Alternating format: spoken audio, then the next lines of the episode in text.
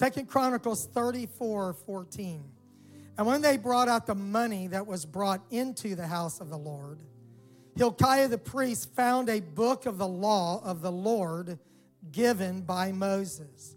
And Hilkiah answered and said to Shaphan the scribe, I have found the book of the law in the house of the Lord. And Hilkiah delivered the book to Shaphan. And Shaphan carried the book to the king and brought the king word back again, saying, All that was committed to thy servants, they do it. They found the book of the law in the house of the Lord. And from this text, I'd like to speak to you today on the subject an old revelation for a new generation. God bless you. Please be seated. Our heritage group in our church consists of people who are 65 years of age and older. And yesterday there was a wonderful get together.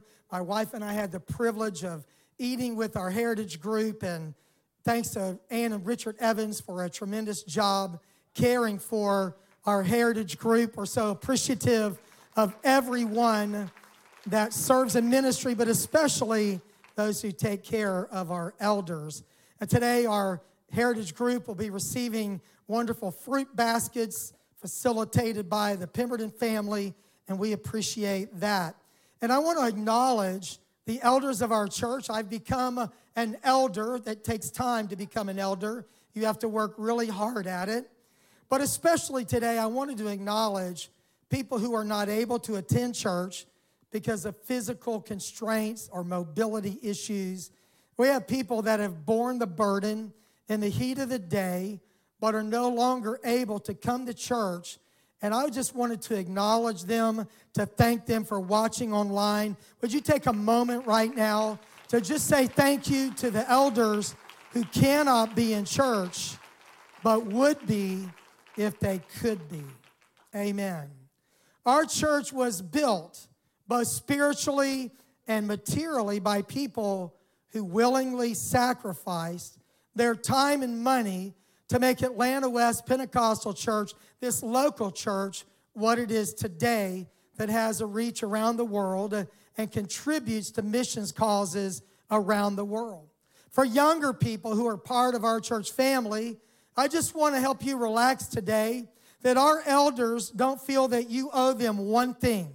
You don't owe them anything, although the Bible does teach that we should give honor where honor is due for the sacrifice of previous generations. But what we do have is a sacred responsibility to preserve what they paid for and make sure that we deliver an apostolic, biblically based church to the next generation that is coming along behind us. We must pass on what we received and preserve the message in its biblical integrity. Like Abraham, we have been blessed to be a blessing to other people. That's why today I'm talking to you about an old revelation for a new generation. You see, everyone has a heritage, but not everyone has a heritage that they can be proud of. A heritage is something that is transmitted or acquired from a predecessor. A heritage can refer to your racial, ethnic, religious, or cultural background. We're blessed to have a Pentecostal heritage. Our heritage is traced most of all to the book of Acts, chapter 2, when the Spirit of God was first poured out on the birthday of the church. We maintain the experience and relationship that was received on that day. We can also trace our lineage historically to the beginning of the modern day Pentecostal movement that began on January 1st, 1901, in Topeka, Kansas. As a local church, we can also tie our heritage to the formation of the United Pentecostal Church in 1945. Our local church heritage dates back to a basement of Merle and Louise Harper in the fall of 1961. We thank God that a handful of people had a vision for a multicultural church in 1961. Think about that. And they made sure that something was started that would be preserved. I thank God for my personal heritage of my father and mother, my grandparents on my mother's side that handed down a wonderful heritage. But I want to say something that I believe very strongly that a heritage in itself, as important as it is, and as much as it should be valued, it is not the best reason to continue in our faith. Our foundation is not rooted in church history or some religious denomination. Our faith does have to go back to the Bible alone. While I appreciate my heritage, I would not continue to live the way I do and believe what I believe if it was just the religion of my mother and father. But I thank God that I've discovered an old revelation that was relevant in my life and it is relevant to a new generation. It is truth that gives us our right to life to exist as a church we anchor our faith in the scriptures alone, and we find our direction for the future by reviving the truth of the past. We search the old reliable paths that guide us into the future. As the prophet Jeremiah wrote, under the inspiration of the Spirit, stand in the way and see, and ask for the old paths, where is the good way, the tried and true way, and walk therein and you shall find rest for your souls. As the proverb says, we do not remove the ancient landmarks, the boundaries of truth that will set that were set by our fathers.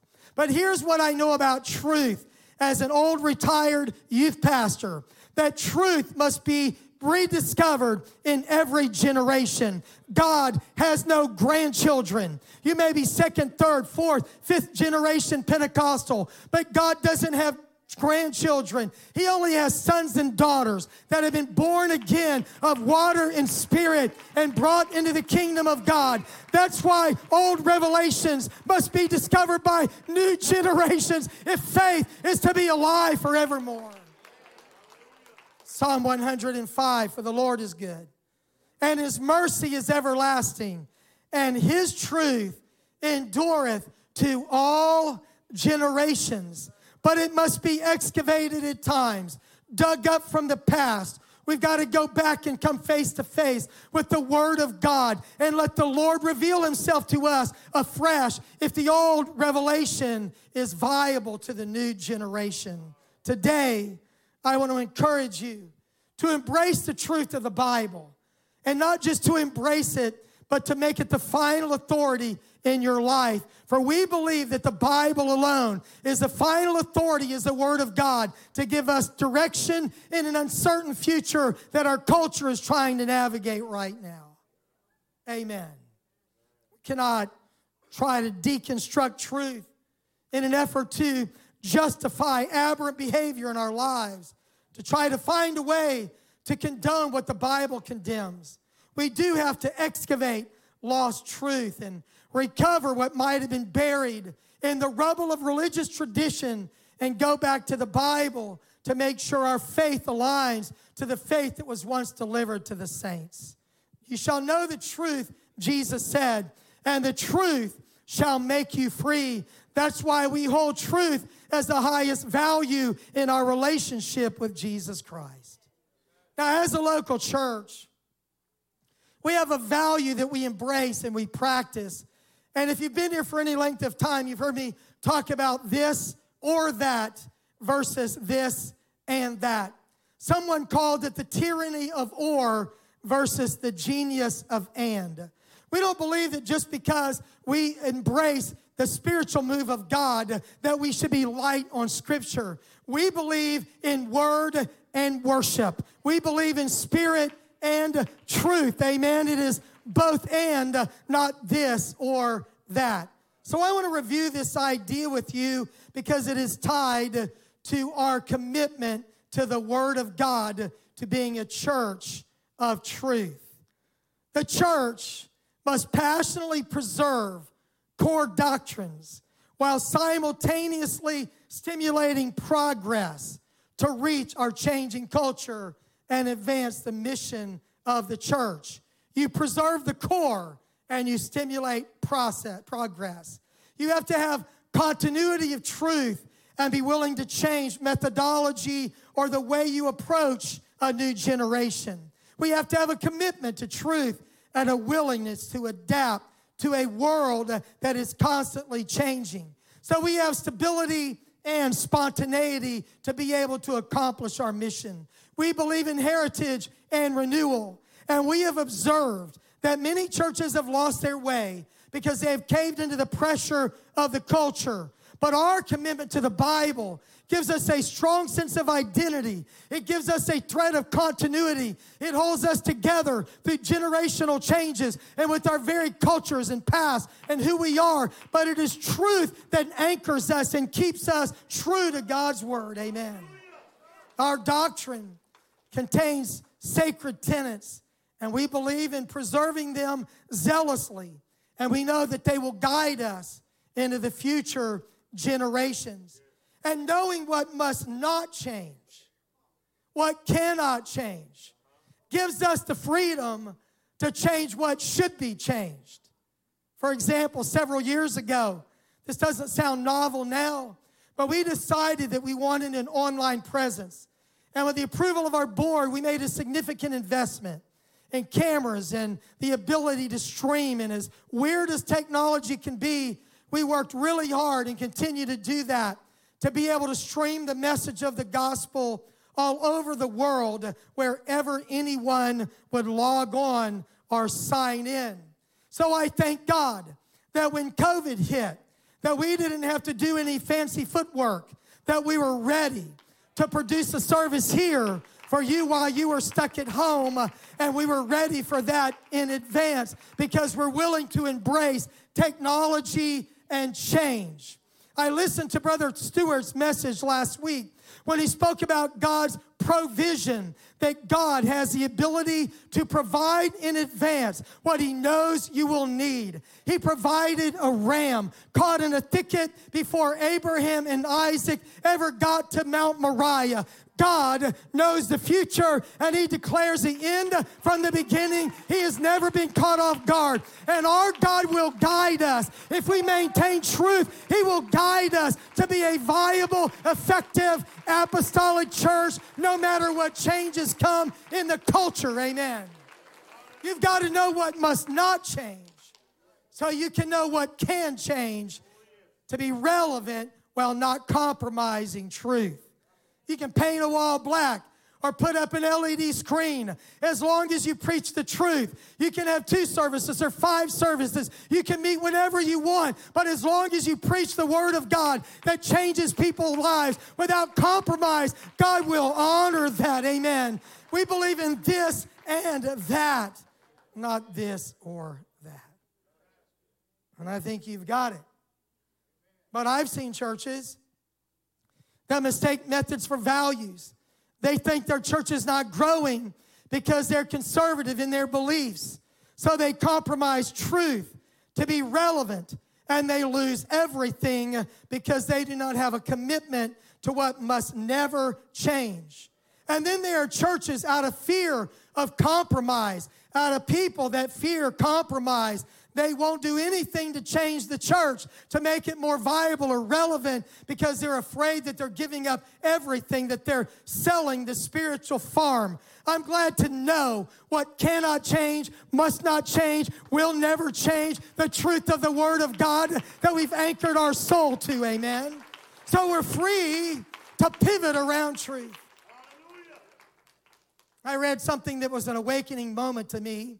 There are about 350,000 religious congregations in North America, Christian churches.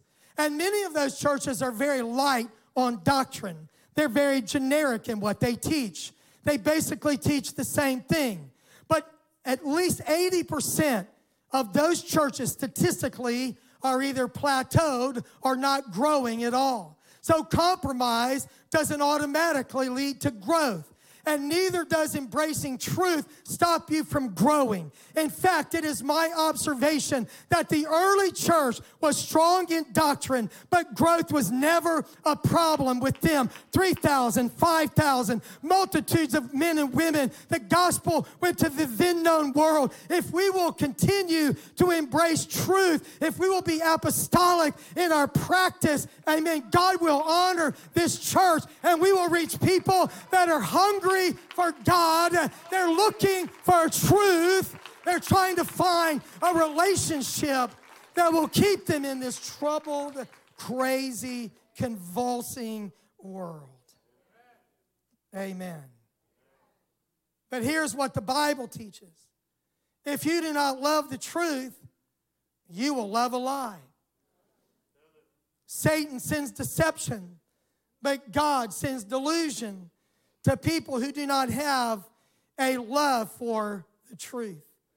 So it's important that we maintain our commitment to core convictions that never change and then have a relentless drive to make sure we reach everybody everywhere with the gospel of Jesus Christ. This is the important balance of this and that. But this idea leads me to our story in Second Chronicles 34 that centers around King Josiah. King Josiah was a son of King Amon of Judah. This is in the period of time of the divided kingdom. The northern kingdom of Israel, headquartered in Samaria, the southern kingdom of Judah also joined often with Benjamin, headquartered in the city of Jerusalem. Josiah became king at the age of eight after his father was assassinated. He reigned in Judah for 31 years. The Bible said that in his lifetime that he did that was right in the sight of the Lord. He walked in the ways of David his father, and he declined neither to the right hand or to the left. 8 years old, he becomes king. The Bible says that in the 8th year of his reign, when he was 16 years old, and the Bible makes this note while he was yet young, Josiah began to seek the God of David, his father.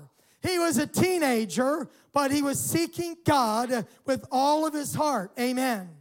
In the 12th year of his reign, at the age of 20, Josiah began to purge Judah and Jerusalem by destroying the high places, the groves, the carved images, the molten images and all the idols that were in Judah. The Bible says in Second Chronicles 34 3, he did this throughout all the land. He broke down the altars to Baalim, that false god. He eradicated the false priests from the nation of Judah. And during his reign, he expanded it to Manasseh, Ephraim, Simeon, and even Naphtali, those surrounding areas bringing a revival of righteousness by destroying idolatry. And the Bible said that Josiah did not return to Jerusalem from his campaign until he had fully completed his mission. In the 18th year of his reign, at the age of 26, Josiah began to repair the temple of the Lord. 18th year, 26 years of age. He's a young adult. Today, a lot of young adults are still living at their parents' house, trying to find their purpose in life. But Josiah is repairing the house of God. He collected money, he employed and paid workmen to repair and renovate the temple. He restored what the former kings of Judah had allowed to fall into ruin. There must have been heaps of rubble and piles of debris inside of the temple. Because in this process of the removal of debris and rubble and in the renovations of the temple, the Bible said in Second Chronicles 34 14, our text, and when they brought out the money that was brought into the house of the Lord, Hilkiah the priest found a book of the law of the Lord given by Moses. He found the book of the law in the house of the Lord. How do you, you lose the Bible in the church? But somewhere there, under a rock, furniture, somewhere lying there, underneath all the junk that was there, was the hidden Word of God. Hilkiah, theologians say, may have found it the book of Deuteronomy. It may have been part or all of the first five books of the Bible, the Pentateuch. But there's a tremendous amount of excitement. Verse 15 Hilkiah answered and said to Shaphan the scribe, I have found the book of the law in the house of the Lord. And Hilkiah delivered the book to Shaphan. Verse 16 Shaphan gets this scroll, this book of the law that is found buried in the house of the Lord. And he carried the book to the king. He brought the word back again to King Josiah that everything you've commanded we have done. Verse 18, the Bible said that Shaphan began to read the Bible to King Josiah. And in this reading, Hezekiah is smitten with conviction. Now you have to remember that Josiah has already been a reformer. He is already eradicating false priests. He is already destroying pagan idols. Before he ever had a physical copy of the Bible, his heritage, the word that had been passed down. He knew that idolatry did not belong in Israel, but now he is seeing written the word of God, that's long lost word of God, the revelation of the heart of God. I've, I've observed in my life that when people are not sure what to do, if they will do what they know to do, that God will lead them to more truth as you seek truth and do what you know to do. If you're shrouded by a cloud of confusion, if you'll just do what you know to do, you will watch God let that cloud evaporate and truth will replace confusion.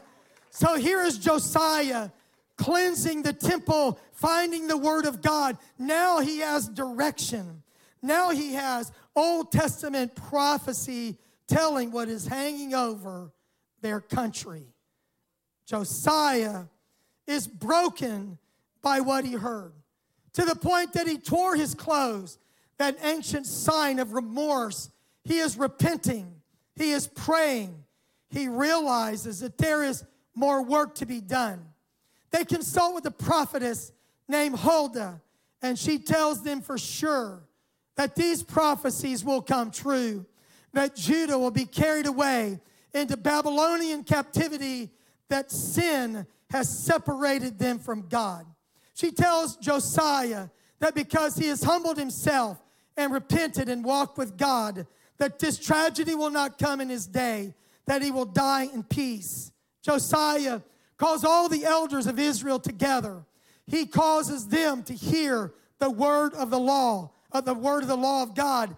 And the Bible said that they made a covenant with God to walk in all the ways of the Lord. Verse 33 says, And Josiah took away all the abominations out of the countries that pertained to the children of Israel, and made all that were present in Israel to serve, even to serve the Lord their God.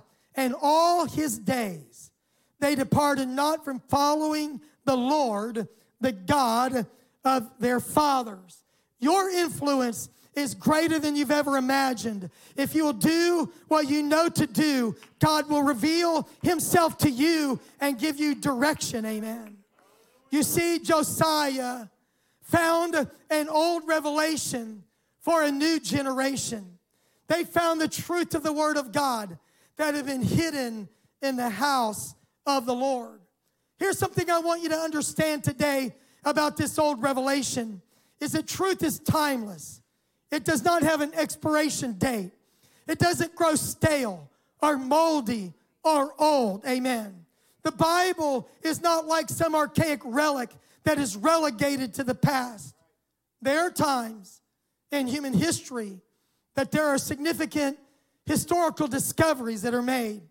I was reading not long ago, November 10, 2022, was an excerpt from the Smithsonian Magazine that archaeologists have been excavating ancient thermal baths outside Siena, Italy since 2019. But just a month or two ago, through the mud and the water, they started to identify fragments, and slowly they begin to see the hand and elbow, a glimmering coin, and, and they've excavated, these researchers have 24 perfectly preserved bronze statues that date back 2,300 years. They found a cache of coins and other significant artifacts. This discovery in the town of San Casciano del Bagano, in a small hilltop town, they say has rewritten history because they discovered all of these statues. Many of them are false gods. But here's what I know that ancient art is interesting and fascinating. It is a window into the past, but it does not have power for the present. But when you find the book of the law in the house of the Lord, it has a power of that old revelation that affects a new generation. It is just as powerful and relevant today as the day it was written in the Word of God. It is an old revelation for a new generation. One historian said if we forget the failures of the past, we're likely to repeat them.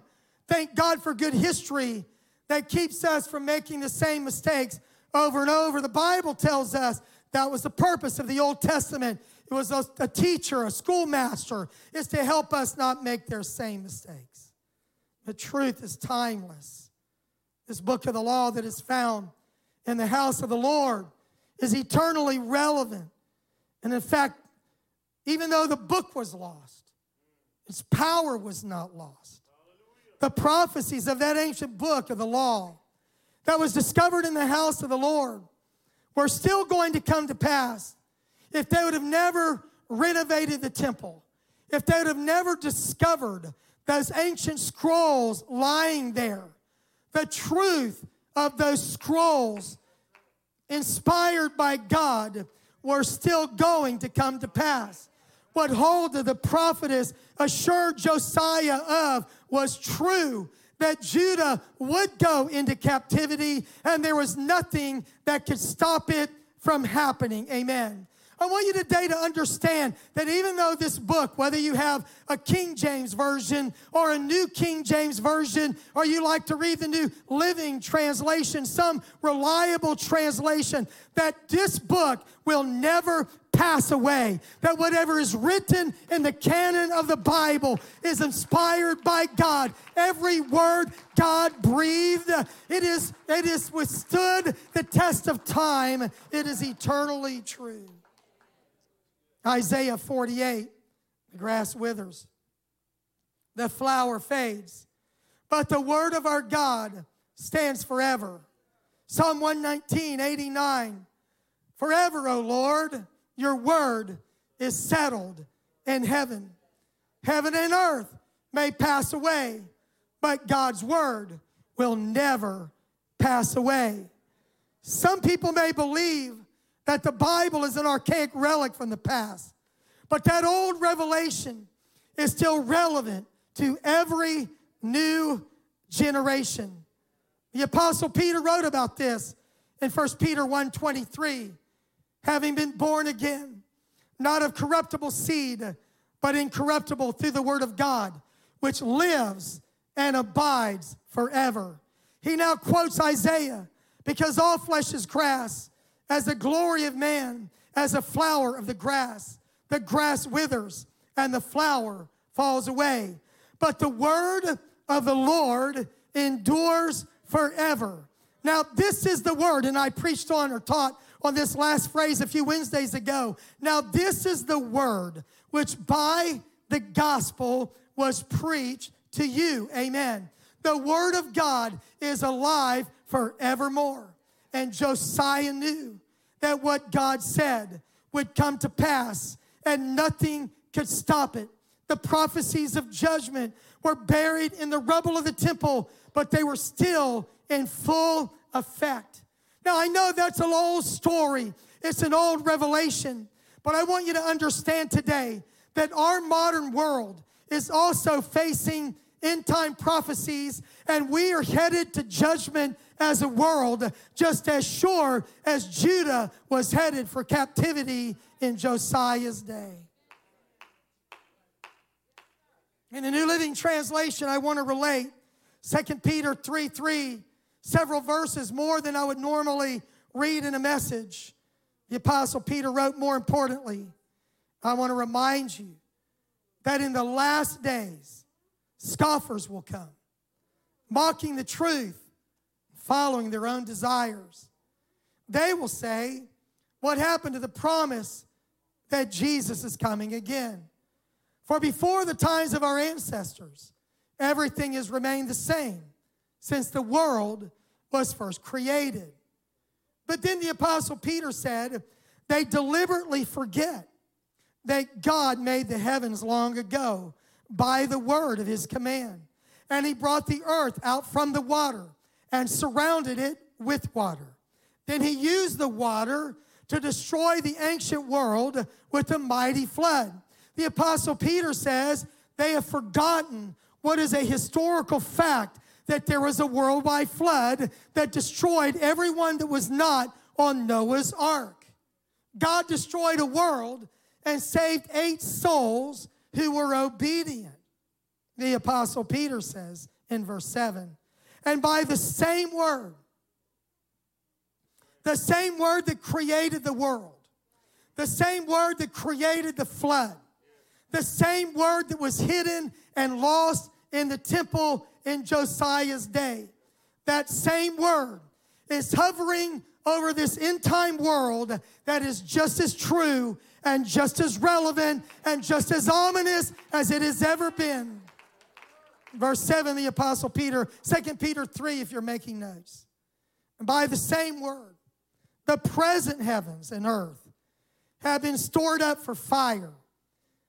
They are being, they are being kept for the day of judgment when ungodly people will be destroyed. But you must not forget this one thing, dear friends. A day is like a thousand years to the Lord, and a thousand years is like a day. The Lord isn't really being slow about his promise as some, as some people think. I like the King James says, some people count slackness. No, he is being patient for your sake. He does not want anyone to be destroyed or to perish, but he wants everyone to repent.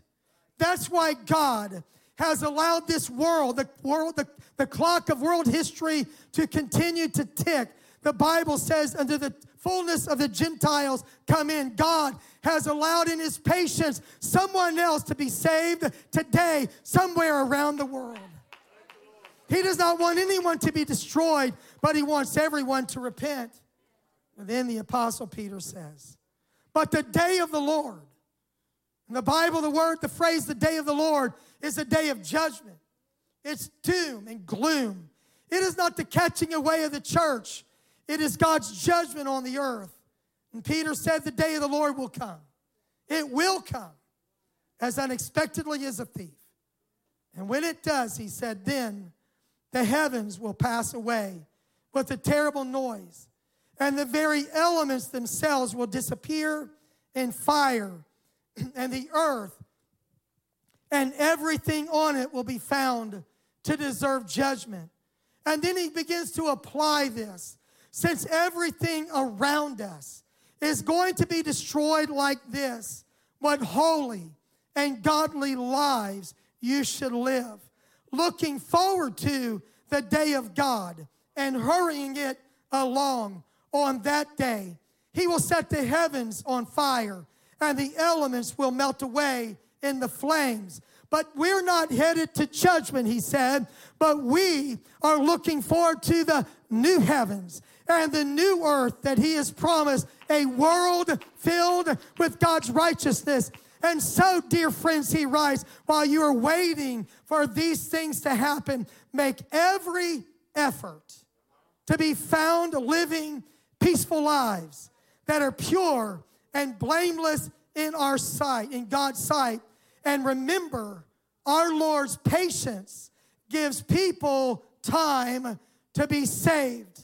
I wanted you to see this entire passage because just as surely as Josiah heard those words that were penned in Deuteronomy or one of the books of the Pentateuch, those same words are relevant today. Though they were penned by the Apostle Peter 2,000 years ago, our world is facing the judgment of God again. That's why this church exists to have somebody come out of the world and come into a relationship with God. We exist to lead people in a saving relationship with Jesus Christ so that they can be saved from wrath to come.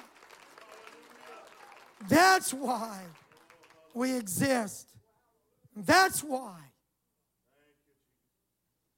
every new generation must go back and rediscover this old revelation because the old revelation is, revel- is relevant today. So let me ask you have you lost the Bible? Is it that book that collects dust on your shelf? And I know many of you, like me, do a lot of your Bible reading on a device. That's great. Just read your Bible. Amen. But I've wondered how can a book so valuable and so revered literally be lost in the church, the temple, that central place of worship for Jews everywhere. How do you lose the Bible? It's just laying there, not being read, not being obeyed. Time goes by, pagan worship comes in, backsliding, sliding away. Then all of a sudden, something just falls over the Bible and it's out of sight, soon it's out of mind. And over decades of time, the book of the law is buried in the house of the Lord. I wonder how many people who call themselves Christians, maybe they have a physical copy of the Bible, maybe they have it on an app. But as far as embracing and obeying that word, it might as well be buried and out of sight because they have lost that old revelation that will save their generation. Maybe in Josiah's day, like our day, people think out of sight, out of mind. If you can't see it, if you don't know it, what harm can it do? But as I've already told you, not having that book did not change the prophecies of that book. And living in denial, whistling in the spiritual dark of our modern day, will not keep you saved, will not exempt you from judgment. Ignorance is not bliss. You can say, I don't know, but that is not an excuse. God has revealed himself in creation and in our conscience. He's let us know enough to know that we must feel after Him and find Him. You cannot be willingly ignorant. God doesn't get a pass. He commands all men everywhere to repent. That's what Paul told the pagan Athenians in Acts chapter 17. Some people have selective memory. They remember what they want to remember from the Bible. They ignore the rest, willingly ignorant, the Bible says, choosing to not know, hoping that they will not be held accountable for what they pretend that they do not full well know. But you're only fooling yourself.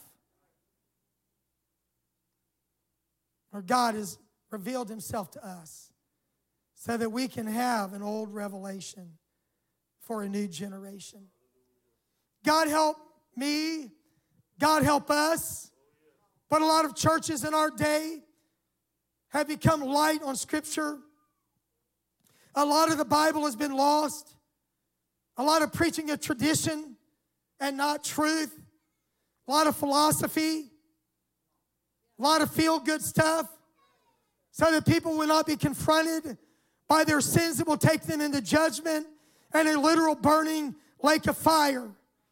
But the Bible is a timeless old revelation that is relevant for every new generation.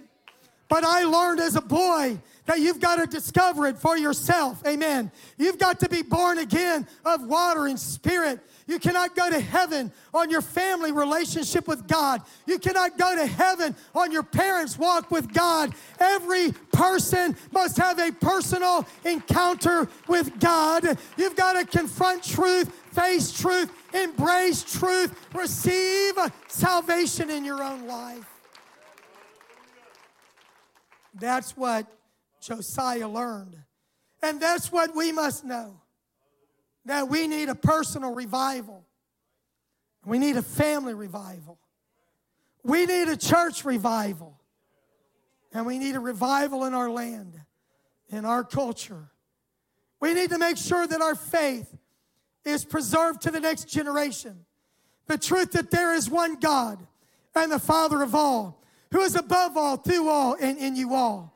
Hear, O Israel, the Lord our God is one Lord and that all the fullness of the Godhead dwelt in him bodily, that there is one mediator between God and man, the man, Christ Jesus. We need to always preach and embrace that there is a new birth experience of water and spirit that can be obeyed when you turn from your sins and repentance, when you're baptized in water in the name of the Lord Jesus Christ, when you receive the gift of the Holy Spirit with the evidence of speaking in other tongues. That is that old revelation. That old revelation that we were saved to be separated from the sins of this world, to lead a holy life unto the Lord, to be the bride of Christ that is pure and clean and lives a distinct lifestyle. So today, if you're a cultural Pentecostal, like I grew up, sleeping under the seat, growing up in church. You've got to know Him for yourself.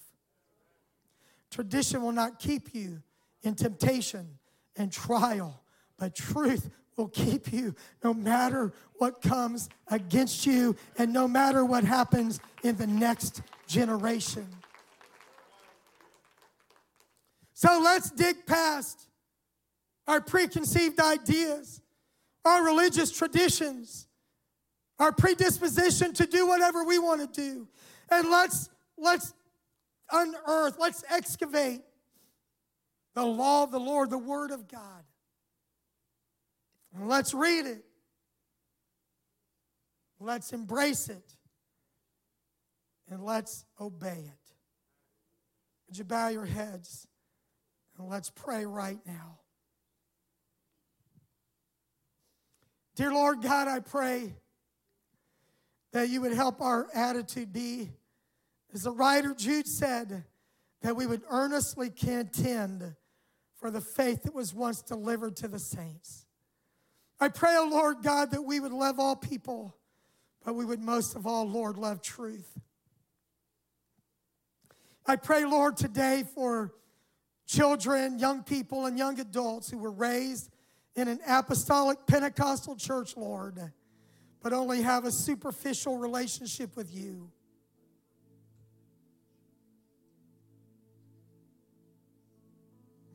And I pray, Lord, that you would let them move from experience to relationship, from convenience to conviction. I pray, oh God, that you would help us, Lord, not be willingly ignorant, to just shove from consciousness, Lord, the truth that's confronting us.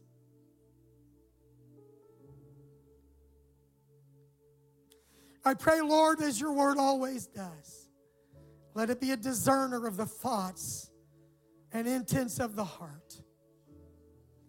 I pray that you would draw us into a viable and vibrant relationship with you. Help us, Lord, discover this old revelation in this new generation. And I pray for that in Jesus' name. Amen. If you're able, would you please stand now? I'm going to invite all of our church to come. Our guests, you're welcome to come with us. We always respect you and your prayer, but it's our custom to come to the altar to pray. And today we're making a commitment to that old revelation in our generation. I commit to preach and teach it in its purity and power, to live it with integrity and to transfer it to the next generation for just what it is nothing less, nothing more. Would you leave room in the aisles? Come as close as you're able. I appreciate you coming. If you're able, come with your family. If you're not physically able to come, then we're going to turn every aisle into a prayer room right now. Wherever you're standing or seated, let's lift our voices to the Lord and pray right now.